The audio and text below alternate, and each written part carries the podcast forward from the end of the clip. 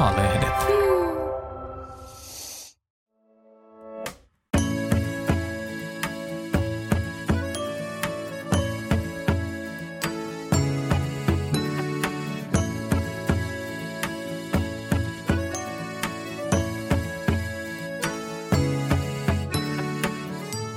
Kilpisjärven retkeilykeskuksen ilmoitustaululta bongattua.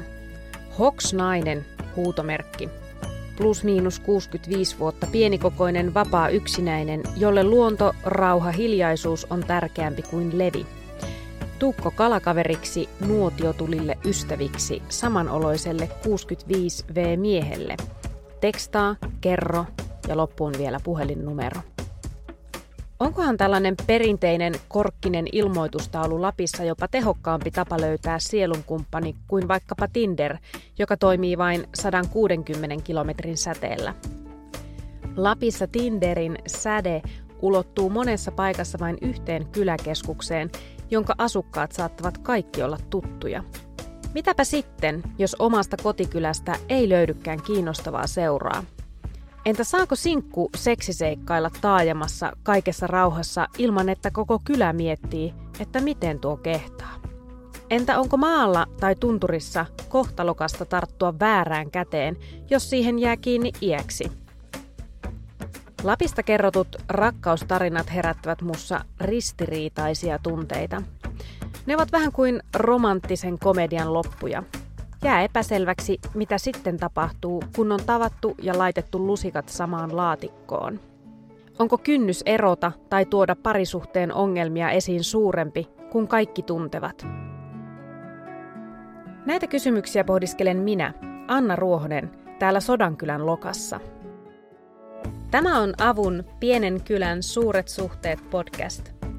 Tässä sarjassa Apulehden maakuntakirjeenvaihtajat pohtivat sitä, miten ihmissuhteet tiivistyvät pienemmillä paikkakunnilla, hyvässä ja pahassa. Kaikkialla maailmassa ihmiset rakastuvat, ystävystyvät, eroavat, lähtevät ja palaavat. Mutta entä kun tämä kaikki tapahtuu paikassa, jossa kaikki tuntevat jo toisensa? Tässä jaksossa puhutaan rakastumisesta ja rakkaudesta pienellä paikkakunnalla. Tämä Lokka sijaitsee noin tunnin ajomatkan päässä Sodankylän kuntakeskuksesta. Tuossa vieressä kimaltelee Lokan tekojärvi, joka on Euroopan suurin tekojärvi. Sen alle jätettiin tuhatyhdeksänsataakuusikymmentäluvulla vesivoiman ja edistyksen nimissä muun muassa Korvasen, Rieston ja Mutenjan kylät sekä lukuisia aapasoita. Nykyään täällä Lokan kylässä asuu vähän alle satakunta ihmistä, joten mulla on tarkoitus tavata tänään ainakin kaksi prosenttia kylän asukkaista. Heillä, jos kellä, todella on kokemusta siitä, mitä on riietä pienessä kylässä.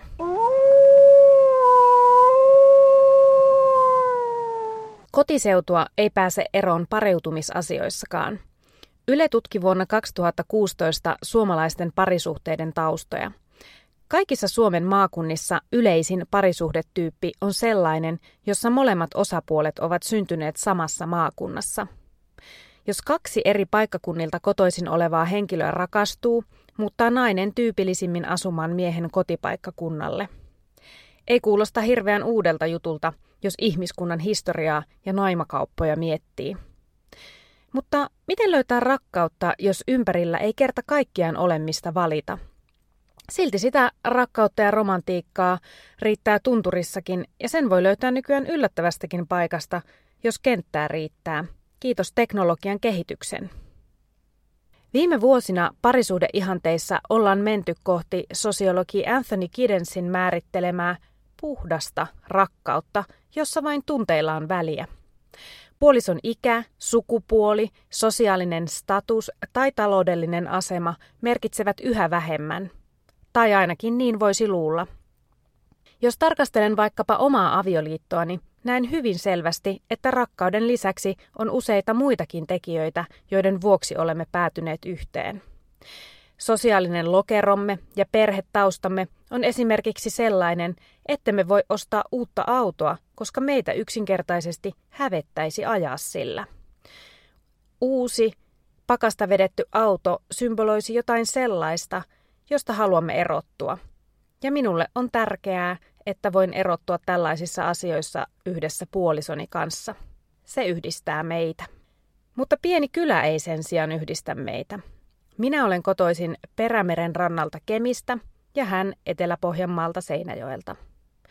Millaisia ovat siis rakkauden pelisäännöt pienillä paikkakunnilla? Historioitsija Laura Kolben mukaan yhteismitallista lemmen kaavaa ei ole olemassa, mutta yksi on varmaa. Parisuhteeseen heijastuvat vallitsevat arvot, käytänteet ja kulttuurit. Millaisia ne ovat täällä Lokassa? Kuinka helppoa on löytää samanhenkinen ystävä tai kumppani, jos oma elämäntapa poikkeaa paikkakunnan normeista?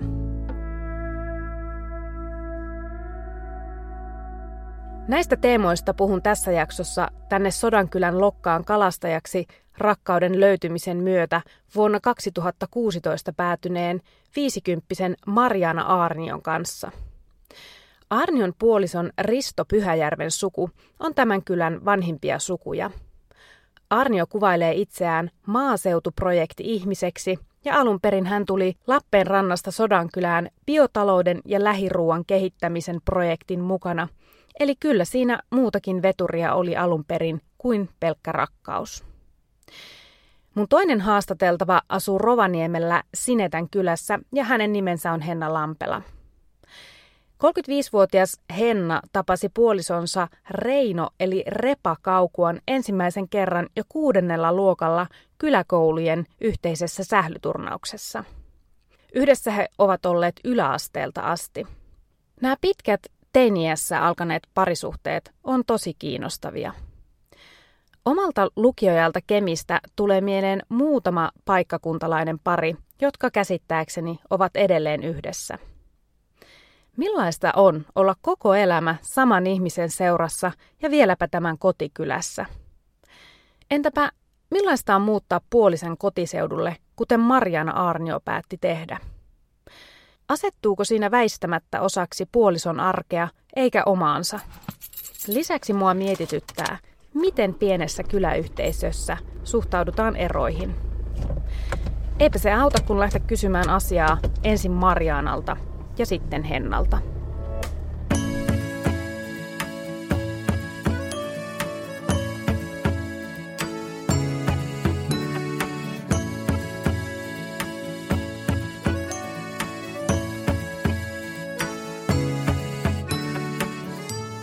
Täällä Marjaanan luona mua on kyllä nyt vastassa klassinen sodankyläläinen äänimaisema, eli pari pystykorvaa haukkuu tuolla pihahäkissä ja kolmaskin ehkä tuolla on. Täältä ei muuten niin vaan lähdetäkään, jos yhtäkkiä siltä alkaa tuntua. Nimittäin eteläänpäin lähtevä Sodankylän tie on noin tunnin ajomatkan mittainen ja mä itse saavuin tänne pohjoisesta. Ja mun piti käydä tarkistamassa Kiveliön kalan kauppialta Martilta, että onko tämä pohjoisen kautta Lokkaan tuleva hiekkatie ylipäänsä ajokunnossa. Joka ikinen, keneltä mä tiedustelin tämän tien kuntoa, niin sanoi, että ilman vararengasta ei kannata lähteä matkaan. Mennäänpä nyt sitten kuitenkin sisälle kuuntelemaan, että mitä se Marjaana meille elämästään haluaa kertoa. Terve!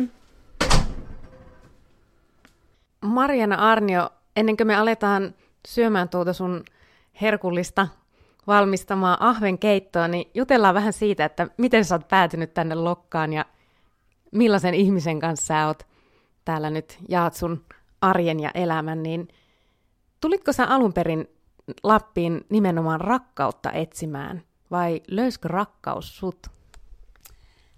Kyllä siinä taisi käydä niin päin, että rakkaus löysi minut.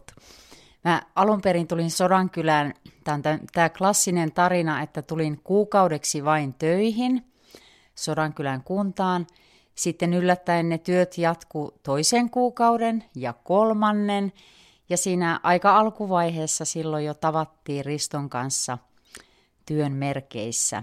Ja itse asiassa työskenneltiinkin sitten melkein vuosi siinä yhdessä, niin siitä se jotenkin sitten se Lapin mies äh, huomasi tällaisen etelästä tulleen avuttoman naisihmisen tai, tai silloin Pohjois-Karjalasta tänne muuttaneen, niin tännehän se minut sitten toi Lokkaan. Eli jos mä oikein ymmärsin, niin ei ole tarvittu deittisovelluksia tai mitään digitaalista teidän te, siihen, että auttamaan sitä, että te löysitte toisenne, niin muistatko, että miten te tarkalleen tapasitte? No ihan ensimmäisen kerran me tavattiin ihan tämmöisessä työ, työtapaamisessa, missä keskusteltiin tästä kalatalouselinkeinon kehittämisestä ja Sodankylän kunnan näistä lähi, lähiruoka paikallisen kalan ostoista, eli, eli ihan puhtaasti työkokouksessa. No ehkä siinä, ehkä siinä jo ensimmäisellä kerralla vähän silmäkulmia nosteltiin, että mikä se tuo tuommoinen pyryharakka on tänne mistä lennähtänyt, ja, ja minä, että mikä se tuo tuommoinen vilkkusilmäinen Lapin mies on. Mutta ei, ei tosiaan tarvittu siihen mitään sovelluksia, että ihan kohdattiin ihan kasvotusten. Eihän se nyt toki ollut rakkautta ensisilmäyksellä siinä tilanteessa, että kun töitä piti alkaa tekemään sitten porukassa, mutta sitten se on mahtava siinä, että kun työskentelee yhdessä, niin siinähän sitä toiseen sitten pikkuhiljaa tutustuu, että minkälainen ihminen se on, kaikki ne aivoituksineen. No mites tuossa sä itsekin, käytitkö jopa sanaa pyryharakka vai mikäs olikaan tämä termi, millä kuvailit itseäsi ehkäpä, mutta onko sun mielestä olemassa sellaista jotain Lapin taikaa tai Lapin eksotisointia, ikään kuin että jos tänne tulee, niin itselle löytää rinnalleen varmasti jonkun mukavan ja rennon metsästäjän ja kalastajan, sellaisen luonnossa viihtyvän erämiehen? Ja varmasti. No, mulla itsellä on semmoinen tausta, että mullahan isä on asunut tuolla Pohjois-Ruotsissa vuosikymmenet ja, ja sinne, sinnehän sitten lepoon jäikin, että mulla on niin kuin pienestä tytöstä asti ollut sillain ki, kiinnittynyt osittain tänne pohjoiseen ja, ja halusinkin tänne, että, mutta että kyllä sitä varmasti itselläkin on vähän semmoisia toiveita ollut tuolla elämän varrella, että täältä sitten se puoliso löytyisi, mutta sitten paljon tiedän niitä tuttavia, että kun on se yksinäinen naisihminen lähtenyt lomamatkalle Lappiin tai, tai, tai juurikin tällaiselle pienelle lyhyelle työ, työkeikalle, niin kyllä se vaan kummasti on täältä sitten se metsämies tai poromies tai kalamies löytynyt, että näitä, näitä pariskuntia on paljon.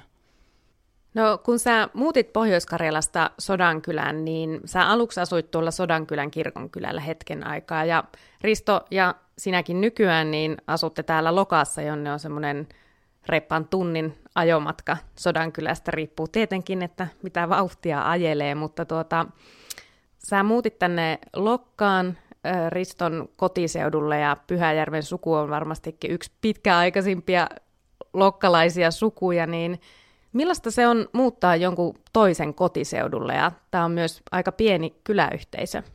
No mulle itselle se Se oli aika helppoa, että toki me, meillä on ikäeroa semmoinen reilu kymmenen vuotta, niin ehkä minä vähän jännitin alussa sitä, että et ajatteleeko ne nyt ne kaikki naapurit, että joku tytöhupakko on tullut tähän Ristolle kaveriksi. Mutta tosi nopeasti tutustuttiin sitten Riston sukulaisten ja naapurien kanssa ja, ja he on kyllä ottanut minut niin lämpimästi vastaan, että Että on ollut niin kuin aivan ihana. Ja sitten semmoinen maalaiskylän tyttö, minä olen itse luonteeltani ollut aina, niin ehkä sekin, että kun, kun itse niin kuin tykkään näistä kylän ihmisistä ja arvostan heitä, niin kyllä se heijastuu takaisinpäin, että, että mulle on ollut tosi helppoa tulla. No, mitenkäs tämmöiset suhdejärjestelyt, että sä mulle ehkä tuossa aikaisemmin vähän jo kuvailit teidän suhdetta sellaiseksi moderniksi suhteeksi, niin mitä sä sillä tarkoitat? No kuule ihan sitä, että me ollaan tämmöinen perinteinen susipari.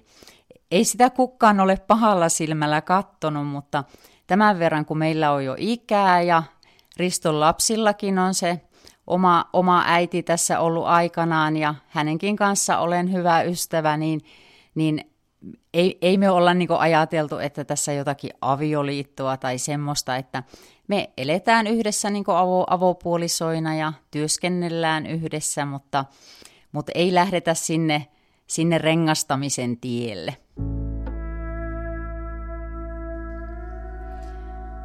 No, sä tuossa aikaisemminkin jo taisit mainita, että Riston suku on sut oikein lämpimästi vastaanottanut, mutta millaista on, jos mietitään kylän perspektiiviä, niin tällaisen uuden tulokkaan elämä? Miten kyläyhteisö täällä on suhtautunut vaikkapa teidän rakkauteen, tai miten sä it, mitä, mikä sua itseä kiinnostaa, jos tänne tulee joku uusi, uusi parisuhde muodostuu tänne Lokkaan? Oi, no sehän on ilman muuta koko kylän asia. Kyllähän niitä tässä tietenkin, tietenkin tuleekin, niin kyllähän me kaikki heti tiedetään, että, että ahaa, ahaa, siellä on nyt rakkautta ilmassa. Miten sitten, jos tätä asiaa miettii tämmöisen Lokan kokoisen kylän kontekstissa ja ehkä rakkauden näkökulmasta, niin onko, onko parisuhteessa yksityisyyttä näissä olosuhteissa vai onko teidän ongelmat myös koko kylän ongelmia, jos sellaisia sattuisi ilmenemään? No ehkä se on niin kuin aina, aina sen niin kuin pariskunnan vähän omaakin valinta, että, että kuinka paljon sitä sitten jakkaa naapureille tai, tai kuinka näkyviä ne mahdolliset ongelmat on, että pysyykö ne siellä seinien sisällä vai kaikuuko huuto kartanolle. Mutta kyllä tämmöisellä pienelläkin kylällä, niin kyllä täällä kunnioitetaan sitä niin kuin jokaisen parisuhteen yksityisyyttä. Että jos ei sitä itse halua purkaa kahvipöydässä, että kun tuo ukko perhana ja voi tota meidän eukkoa, niin, niin ei sitä niin kuin naapurit tivaamaan rupia.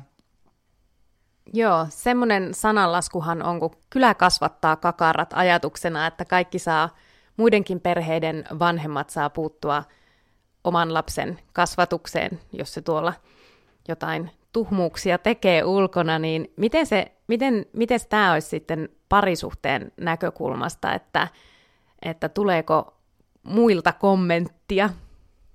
No kakaroiden osalta se kyllä varsin pitää varmasti paikkaansa, että koko kylä ne on täällä aina kasvattanut, niin kuin sanot, mutta ei toisten niin kuin parisuhdeasioihin ei puututa, että, että jos siellä on jotakin, niin kyllä niiden annetaan sitten sitten tapella ja taistella ne keskenään. Eli voisiko tästä vähän tulkita, että semmoinen, jos itse piirtää sellaisen yksityisyyden näkymättömän rajan joidenkin asioiden ympärille, niin sitten siihen ei puututa? Ei, ei, ei, ei sillä lailla mennä tuppauduta toisten asioihin. Ja sitten ihan yleisestikin siitä arkielämästä, että kyllä meidänkin kylälle mahtuu niitä ihmisiä, että toiset, toiset on hyvinkin sosiaalisia ja käydään paljon, kylästellään. Saatetaan ihan arkipäivänä, kun on työkiireet, niin kuttua, kuttua se naapurin, naapurin kalasta ja kylään syömään, että tulepa meille sopalle, että me tullaan sitten huomenna teille sopalle. Ja, mutta sitten on niitäkin ihmisiä, mitkä haluaa aika lailla omissa oloissaan olla, että ei niin paljon ole tekemisissä kylän kanssa. No sitten jos joku pariskunta päätyy pistämään lusikat jakoon ja tuleekin tällainen ikävä tilanne, niin luuletko, että, luuletko, että kyläyhteisö jotenkin vaikuttaa siihen, että tätä päätöstä saatetaan vaikka venyttää tai jopa jättää tekemättä? No sillä lailla yleisesti mie, mie uskon, että joillain, joillain kylillä, joissain tilanteissa, niin se varmasti saattaa hiukan vaikuttaa, että mitä ne nyt ajattelee, että tohtiiko sitä lähteä ja mitenkä. Minun nähen täällä on aina annettu niin kuin ihmisten tehdä itse ne päätökset, mutta toki sitten, että jos siitä toiselta on mukava kaveri lähdössä pois, niin kyllä siinä on vähän murhettakin sitten ollut, että se on saattanut olla aika monen kaveri täällä, jos, jos toinen puolisoista lähteekin sitten muualle. Marjaana, mä jäin vielä vähän miettimään tuota Tinderiä, että, tai sen ja sen kaltaisten sovellusten kautta muuttunutta deittailumaailmaa, että onko tämmöinen Tinder ylipäätänsä käyttökelpoinen väline tällä seudulla? Onko sulla esimerkiksi mitään kokemusta siitä? Luojan kiitos, minä olen jo kasvanut siitä iästä yli, että kiinnostaisi nämä digideittisovellukset, että, että minä haluan nähdä sen ihmisen, ke, keneen sitten ihastuu ja kenen kanssa haluaa, haluaa olla. Mut että silloin kun Tinderi tuli, niin se aika nopeasti sai semmoisen maineen, että sieltä kato sormella vaan pyyhkäset kuvia ja tytöt ja pojat ja miehet ja naiset viuhuu näytöllä, että siihen sovellukseen en sitten koskaan itse ole edes kirjautunut, että naisystävältä pyysin, joka, joka Tinderiä käytti, että näytän nyt mulle, että minä kerran edes näen, että miten se toimii. Ja sitten kun se näytti, että kato, tuossa on tommonen kaveri ja pyyhkäsen oikealle, että pois ja vasemmalle ja tuon tallennan tonne, miten päin niitä nyt pyyhittiinkä siinä näytöllä, niin minä ajattelin, että tuo ei jesta sentään ole minun juttu. Mutta kyllä se varmasti sillä lailla, että jos vaan niin kuin on tarkka ja huolellinen, että mitä seuraa sieltä hakee, niin varmasti on paljon semmoisia yksinäisiä ihmisiä, että, että jos on esimerkiksi jäänyt yksin pienten lasten kanssa, niin ei siitä noin vain lähetä tuonne kylille ja ravintolaan tai tansseihin käymään, että, että toivon ainakin, että siitä jollekin olisi sitten ollut apuakin siinä parisuhteen löytämisessä. Toinen juttu, mitä mä oon tässä nyt miettinyt, kun ollaan juteltu, on, että kun sä oot tommonen melko puhelias pohjois-karjalalainen ja karjalaisuuteen liitetään tämmöinen puheliaisuus ja iloisuus, ja mä en ole ihan varma, liitetäänkö niitä piirteitä sitten taas lappilaisuuteen, niin mites niinkö sulla ja Ristolla tällainen heimojen kohtaaminen on tapahtunut?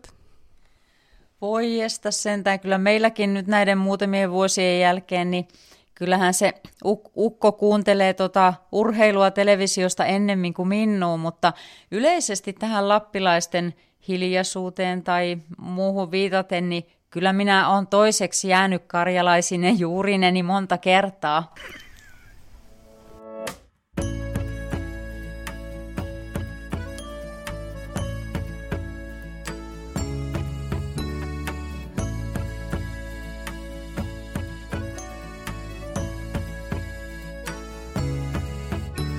Mun auto itse asiassa hajosi, kun mä saavuin Marjaanan pihaan, mutta nyt mä pääsen jatkamaan mun matkaa, koska Marjaanan naapuri Erkki Pyhäjärvi kävi korjaamassa mun auton.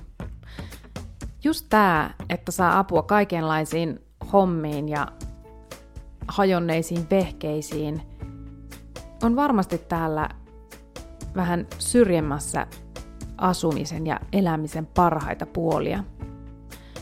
Marjaanan ja Riston luona käy todella paljon ihmisiä suhteessa siihen, mitä vaikkapa mun arjessa vierailee ihmisiä. Lisäksi yhteisöllisyys tuntui vahvana ja oli tosi vaikea välillä puhua pelkästä parisuhteesta, kun puhuttiin paljon myös siitä, ketä Marjaanan ja Riston ympärillä asuu ja kenen kanssa sitä asioita touhuillaan. Mutta kyllä mulle toisaalta jäi vahvana tunne, että yksityisyyttäkin on mahdollista saada ja sen määrää on jopa mahdollista itse säädellä, sekä parisuhteen yksityisyyttä että ihan vaan omaa yksityisyyttä. Ehkä ne ovat niitä pienen kylän kirjoittamattomia pelisääntöjä. En tiedä. Mutta jos ihmisten kanssa on tekemisissä lähes päivittäin, niin kyllähän sitä oppii aistimaan toisten mielentilat ja mielenliikkeet. Se voi olla hyväkin asia. Mutta tosiaan, nyt kun mun auto on taas kunnossa, voin jatkaa mun matkaa hieman väljemmille vesille täältä Lokasta, eli Rovaniemeltä noin kolmenkymmenen kilometrin päässä sijaitsevaan Sinetän kylään, jossa mä tapaan Henna Lampelan. Hennalla ja Reinolla on kuusitoista, neljätoista ja kaksitoistavuotiaat lapset. Kun he olivat parikymppisiä, he muuttivat pois Hennan kotikylästä Sinetästä, mutta viitisen vuotta sitten he ostivat talon Hennan vanhempien naapurista ja remontoivat sen.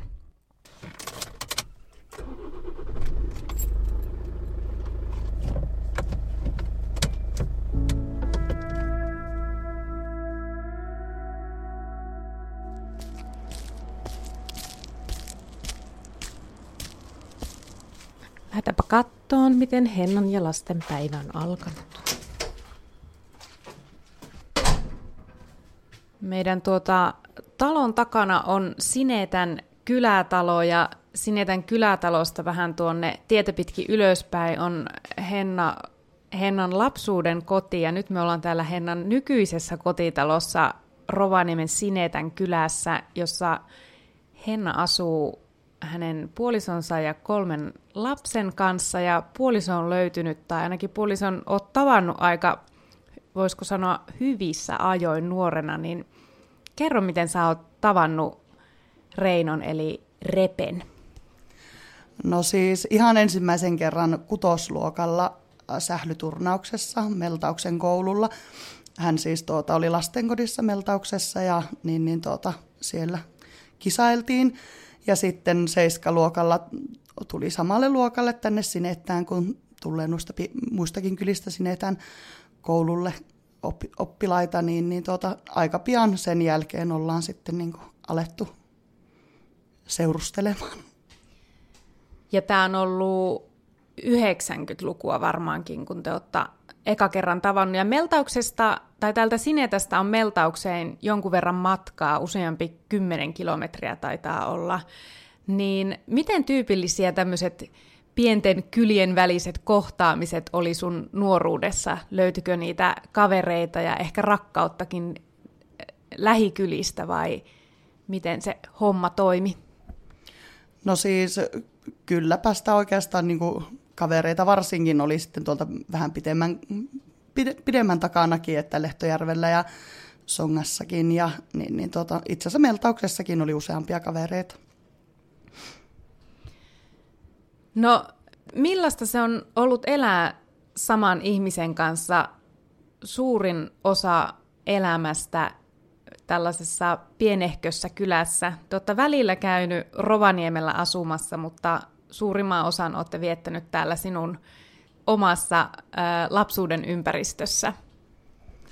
No siis se on ollut semmoista, että kyllä hauskaa, että kaikki niinku tuntee ja kaikki tuntee meidät ja niin, niin tuota. No siis sehän on ollut se minun haave niinku ihan siitä lähtien, kun ollaan tuota ensimmäinen lapsi Ninni saatu, että niin, niin tuota, jossakin vaiheessa haluan muuttaa Sinettään takaisin ja Reino on ollut kyllä sitä samaa mieltä, että Sinettään muutetaan ja niin, niin tuota, minusta tämä on ihanaa. No millaiset oli Sinetän pariutumismarkkinat silloin yhdeksänkymmentäluvulla, kun te olette olleet koulu, kouluiässä? Löysikö täältä muutkin luokkakaverit seuraa nimenomaan niin kuin paikallisista kyläläisistä vai miten te löysitte seuraa? No kyllähän sitä juurikin koulussa hengaillessa löytyi sitä seuraa ja oli monenlaisia pariskuntia, mutta aika harva niistä on, en tiedä onko niinku oikeasti yksikään muu niinku pysynyt, pysynyt näin pitkään kuin mitä me ollaan. Joo, no tää Sinettä, täällä, ei oo, täällä on varmaan joitakin satoja asukkaita ehkä yhteensä laskettuna. Jonkun verran tässä on etäisyyttä talojen välillä ja sitten on näitä pienempiä kyliä kuin Sonka ja Lehtojärvi ja muita ympärillä. Mutta tuota, helpottaako se sun mielestä pariutumista, jos on ympärillä vain vähän ihmisiä ja ehkä pienien etäisyyksien päässä? Kyllä minä uskon, että sillä on merkitystä, että on vähemmän ihmisiä, vaikka ei siinä ainahan täällä on ollut porukkaa, että niin kuin juurikin koulussa, että kuinka siihen tulee niin, kuin niin, niin pitkään nyt itse asiassa Raanujärveltä astikin tulee ihmisiä tuohon kouluun, että niin, niin kyllä siellä on, mutta että, kyllä sillä on ollut merkitystä, että on vähemmän ihmisiä ollut. Joo, ja Raanujärvi taitaa olla se paikka, missä muun muassa Antti Tuisku käy mökkeilemässä, eikö vaan? Kyllä. Mites sitten, kun sä mietit sun nuoruutta siellä koulussa ja sen jälkeistä aikaa, niin millä perusteella ihmiset alkoi hengailemaan tietyissä ryhmissä? Että oliko siellä sitten yhdistäviä harrastuksia vai miten se rakkaus seuloutui niiden kyläläisten ja lähikyläläisten joukosta? No minä en itse asiassa tiedä, että mikä on ollut se syy niihin, että mikä on ne porukat Tuota, luonut, mutta että niin, niin kyllä sen huomasta oli niin kuin useampia eri porukoita ja kyllä sitten niissä, sitten niissä porukoista löytyi niitä pariskuntia, että, mutta te miuskot siinä mitään harrastusta tai semmoista, että se vain oli joku, joku yhteinen juttu. No sinun tai teidän vanhin tytär on jo kuusitoistavuotias, niin millaisia havaintoja sä oot tehnyt nuorten deittailutavoista? Onko ne jollain tapaa muuttunut suhteessa siihen, jos sä mietit vaikkapa omaa elämääsi tuossa iässä? No sosiaalinen media on nyt ehkä se, mikä tässä ekana tulee mieleen, että kuinka niin kuin helppoa se nykyisin on. Et esimerkiksi Snapissa, että voi olla ihan toisella puolen Suomeakin, ja niin, niin pystyy helposti kommunikoimaan tuosta noin vaan. Että niin, niin kyllä se on se, se, se suurin, mikä miehoksaan. No tuossa jo sanoitkin, että seura löytyy kauempaakin somen kautta ja voi hyviäkin keskusteluita käydä vaikka toiselle puolen Suomea, mutta mikä sun analyysi on, että riittääkö oman kylän tarjonta? Siis kyllä minä uskon, että riittää, että pa- paljon on oikeastikin täällä niin tuota, nuorisoa tälläkin hetkellä, että, niin, ja on, on Ninnikin täältä löytänyt jonkin sortin heilastelukumppaneita. Tällä hetkellä ei kylläkään ole. No, te asuitte reilun kymmenen vuotta vähän isommassa paikassa, eli tuolla Rovaniemellä, ja sitten kun, kun te muutitte takaisin tänne Sinettään, niin sä sanoit mulle aikaisemmin, että tytön luokkakaverit ehkä suhtautu häneen semmoiseen kuin kaupungista tulleeseen, joka vie kaikki luokan pojat, niin miten siinä niin kävi? No en tiedä, Ninnillä oli vissiin vähän helpompi olla niiden poikien kanssa, ja suurin osa niin kuin esimerkiksi Ninnin luokkakavereista tuli Ylikylästä, että niin, niin nämä sitten, ketä täällä Sinetässä oli, niin ne oli poikia enimmäkseen. Niin kyllähän sitä oli sitten nyt jälkeenpäin ollaan naurettu, että kun hänen nämä nykyiset ystävät on sitä olleet mieltä ensin, että, että ärsyttävä tyttö, että tuli kaupungista ja viepi kaikki pojat. No miten kun sä katsot tätä Sinetän kylää ja mietit, että minkälaisia ihmisiä näissä taloissa asuu, niin öö, löydätkö sä he, heidän joukostaan yhtään kaltaisianne alkuperäiskyläläisiä? Kyllä minä huomaan, että tänne on siis tullut, tullut semmoisia niin kuin takaisin, että, jotka kaipaa, kaipaa kotikyläänsä, mutta minä, niin kuin, että ei ole semmoisia niin kuin pariskuntia kuitenkaan, jotka olisi molemmat täältä niin kuin ollut, mutta että jompikumpi puolis, puoliso ainakin, tai puolisko on täältä. No, mites sitten, jos olisi tämmöinen hypoteettinen tilanne, että sulla tai sun puolisolla tulisi kova tarve muuttaa toiselle paikkakunnalle, niin mitäs luulet, minkälaisen keskustelun aiheen tiimoilta kävisitte? On näitä tämmöisiä keskusteluja ollut jossakin vaiheessa, varsinkin sitä, että kun Reinoa on monesti pyydetty niin kuin isompaan kaupunkiin myyjäksi Telialle, mutta niin, niin tuota, kyllä ne on ollut vaan semmoisia, niin kuin, että tästä ei keskustella, että Sinetta on koti. Mä oon itse kokenut, että mä joudun toisinaan vähän selittelemään tai perustelemaan sitä, että mä oon jäänyt Lappiin. Mä oon siis kotoisin tuosta Kemistä ja ikään kuin lähtenyt väärään suuntaan, kun mä oon tullut pohjoiseen sieltä, niin Öö, onko teidän kaverit kommentoinut teidän valintaa siitä, että te asutte edelleen täällä sinun kotipaikkakunnalla? Ei ole. Päinvastoin niin kuin on kuulunut vaan, että siis semmoista että ihanaa, että kun kaikki tietää, kaikki, jotka minut tuntee, että minä olen tänne aina halunnut takaisin, niin, niin se on ollut vaan, niin kuin, että jessi pääsit. Äiti ja iskäkin on tienneet sen, että haluan tänne, ja ne oli kovasti mukana tässä silloin. Itse asiassa isi on suurimman osan remonttia tähän taloon tehnyt, että niin, niin tuota, ja kyllä kaikki oli vaan niin kuin siinäkin positiivisella, positiivisella asenteella, että me ollaan tänne tulossa. Mä haluaisin vielä pohtia tätä ympärillä asuvan perheen merkitystä, että onko sun vanhemmat ainoat perheen tai lähisuvun jäsenet, jota tässä teidän ympärillä asuu, ja mikä niiden merkitys on teidän arjessa? Saattako te yhteistä vapaa-aikaa vaikkapa helposti, kun isovanhemmat on lähellä, tai miten, miten koet asian? No siis saapi kyllä, ja lapset itsekin menee. Itse asiassa tämä oli semmoinen hauska juttu, kun tänne oltiin muuttamassa, niin nuorimmainen sanoi, että jes, mummolaa voi mennä syömään, jos ei kotona ole ruokaa. Tietää, että mummolassa on paremmat ruoat kuin kotona. Ja niin, niin tuota, muita perhettä mulla ei asu tässä lähellä, että, mutta että kaikki mun perheenjäsenet asuu muut tuolla kaupungissa, että kuitenkin ollaan sitten niin kuin ihan, ihan lähellä kaikki. No jos sä mietit sun niin kuin elämää, sä oot kuudennella luokalla tavannut ensimmäisen kerran sun puolison, ja sitten te olitte, sanoitko sä kolmetoistavuotiaita, neljätoistavuotiaita ehkä, kun te ootte alkanut seurustelemaan, niin millaista se on ollut olla saman ihmisen kanssa koko elämä ja melkeinpä suurin osa siitä täällä sun kotipaikkakunnalla? Ootteko te itse muuttuneet vaikkapa jotenkin? No ollaan, ja siis kyllä minä niin kuin sanon, että sitä ollaan kasvettu yhdessä, että niin, niin tuota, ja minä olen kyllä kasvattanut myös paljon repeä, että niin, niin tuota, ja ei, ei olla kyllä samanlaisia kuin mitä silloin, mutta niin, niin tuota, en minä nyt kuitenkaan näitä huonolla tavalla jotenkin olisi vaikuttanut. Itse asiassa Repe on monesti sanonut, että jos ei minua olisi, niin olisi vähän ehkä eri, eri polkuja kulkenut. Että vähän huonompia polkuja voisi sanoa näin. Että niin, niin tuota, kyllä ollaan niin kuin toinen toisiamme kasvatettu tässä vuosien aikana. Mm, koetko sä, että kyläyhteisö vaikuttaa jotenkin siihen, että uskalletaanko vaikka tiettyjä... tietyistä asioista puhua, tai vai onko joistakin asioista ehkä helpompi puhua sen takia, koska kaikki on tuttuja?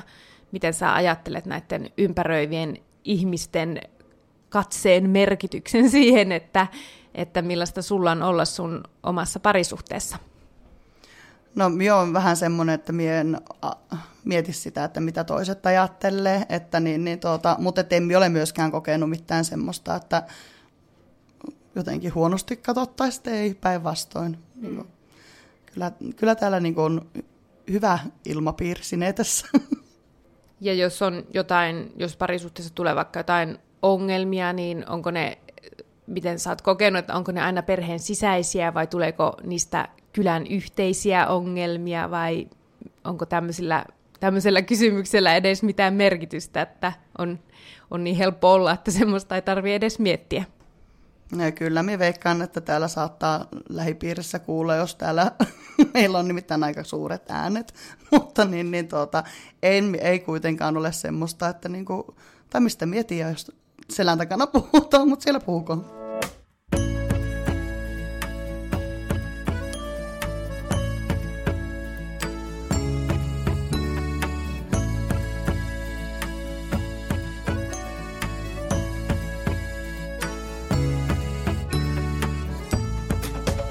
Tämä on Avun Pienen kylän suuret suhteet podcast. Se on nyt reissut tehty ja aika vähän summata, että mitä niistä jäi käteen.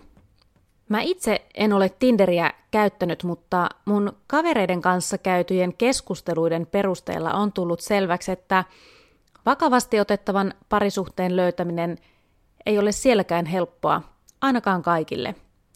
Toki siellä joskus tärppääkin, mutta mä ajattelen, että ehkäpä niitä rakkaudellisia kohtaamisia tapahtuu edelleenkin paljon sellaisissa paikoissa, joihin kaksi samankaltaista ihmistä on syystä tai toisesta päätynyt samaan aikaan. Aimo annos tuuria tarvitaan molemmissa foorumeissa joka tapauksessa. Niin ikään kavereiden kanssa yksi viimeaikainen keskustelun aihe on ollut luokan merkitys parisuhteessa. Se luokka on käsitteenä jotenkin typistävä, mutta ehkäpä johtopäätös on, että yhteinen arvomaailma ja ainakin suurin piirtein samat kiinnostuksen kohteet auttavat hommaa toimimaan. Ehkä maaseudulla asuvia ja sinne muutosta haaveilevia yhdistääkin nimenomaan elämäntyyli. Mutta onko se deittailu ja parisuhteet pienillä paikkakunnilla olennaisesti erilaisempia kuin isoissa kaupungeissa?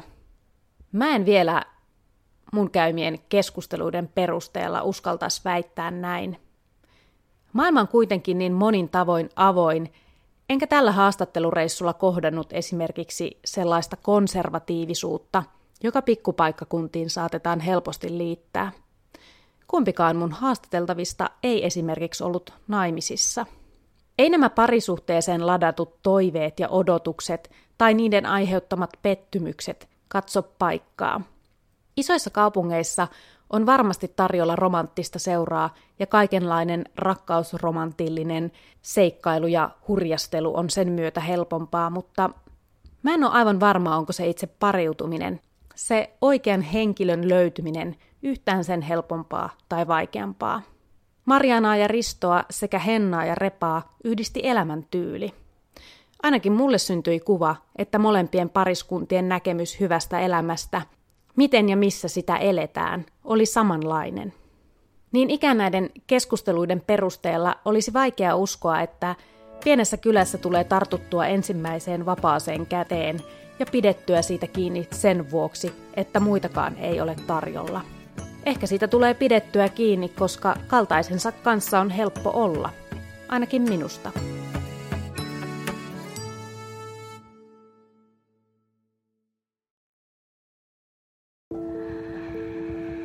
Lataa Apu kolmesataakuusikymmentä-sovellus ja löydä pelottomat jutut ihmisistä, ilmiöistä ja maailmasta.